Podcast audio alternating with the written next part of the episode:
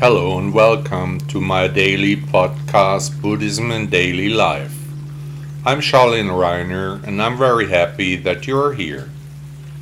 Please also download my app Buddha Blog English from the stores of Apple and Android. Thank you so much. Self Love Part 3 Have you already listened to the first parts of the topic self love? In the last editions of my podcast? Well, to achieve more self love, you should continue to find out when you like yourself. Everyone likes themselves occasionally, but also has those pithy moments when they dislike themselves so much. So, what did you do really well today? When have you been really in tune with the universe lately? On what occasions do you feel good? What incidents might that be due to? Why can't you keep the feeling, freeze it in your mind palace? Here, a small enlightenment could be waiting for you, namely when you start to get to the bottom of things. And if you are in the process of discovering connections, then you could at least try to take this feeling with you into the next situation. To love yourself, you should also get to know yourself and your needs, requirements, and positions better. What do you really need to live a good life?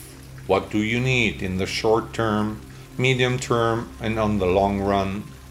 What do I want? Do I need more entertainment or more quiet? More people around me, or more solitude? What do I need? Ask yourself simple questions. Usually, the answer is already packed in the question. Write things down, go through your old records. Do this exercise. When you stand in front of the mirror and start talking about yourself, what words do you choose? Here you notice wherever you think good or bad of yourself. According to Buddha, there is no good and no bad either. Here it quickly becomes apparent whether you love yourself or not.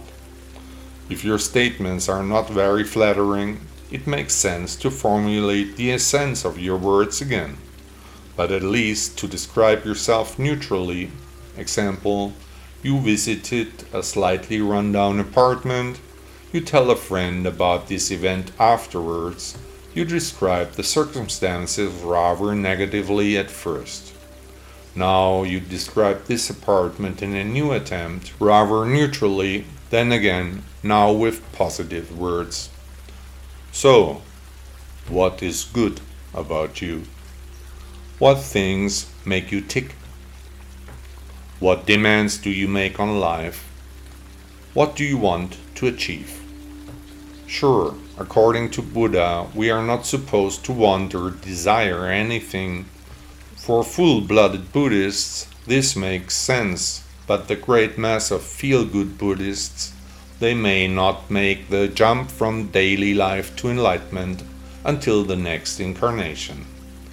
Even though we keep trying not to judge, it's hard not to do. So, what neutral view of yourself have you tried today? The path is as always the destination. Buddha once said, So it is. Mean is there and noble is there, but there is a freedom that is higher than all sensual perception.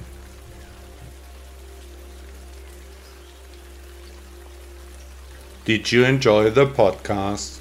Thank you for listening to Buddha Blog. Did you notice that there are no ads running here? That you are not annoyed with consumer messages. Would you like to thank the author of this blog for his work with a donation? Support me, contribute to the extensive costs of this publication. Your support can help to continue the important work we are doing for Buddhism. Please also download my app Buddha Blog English from the Apple and Android stores. 1000 thanks.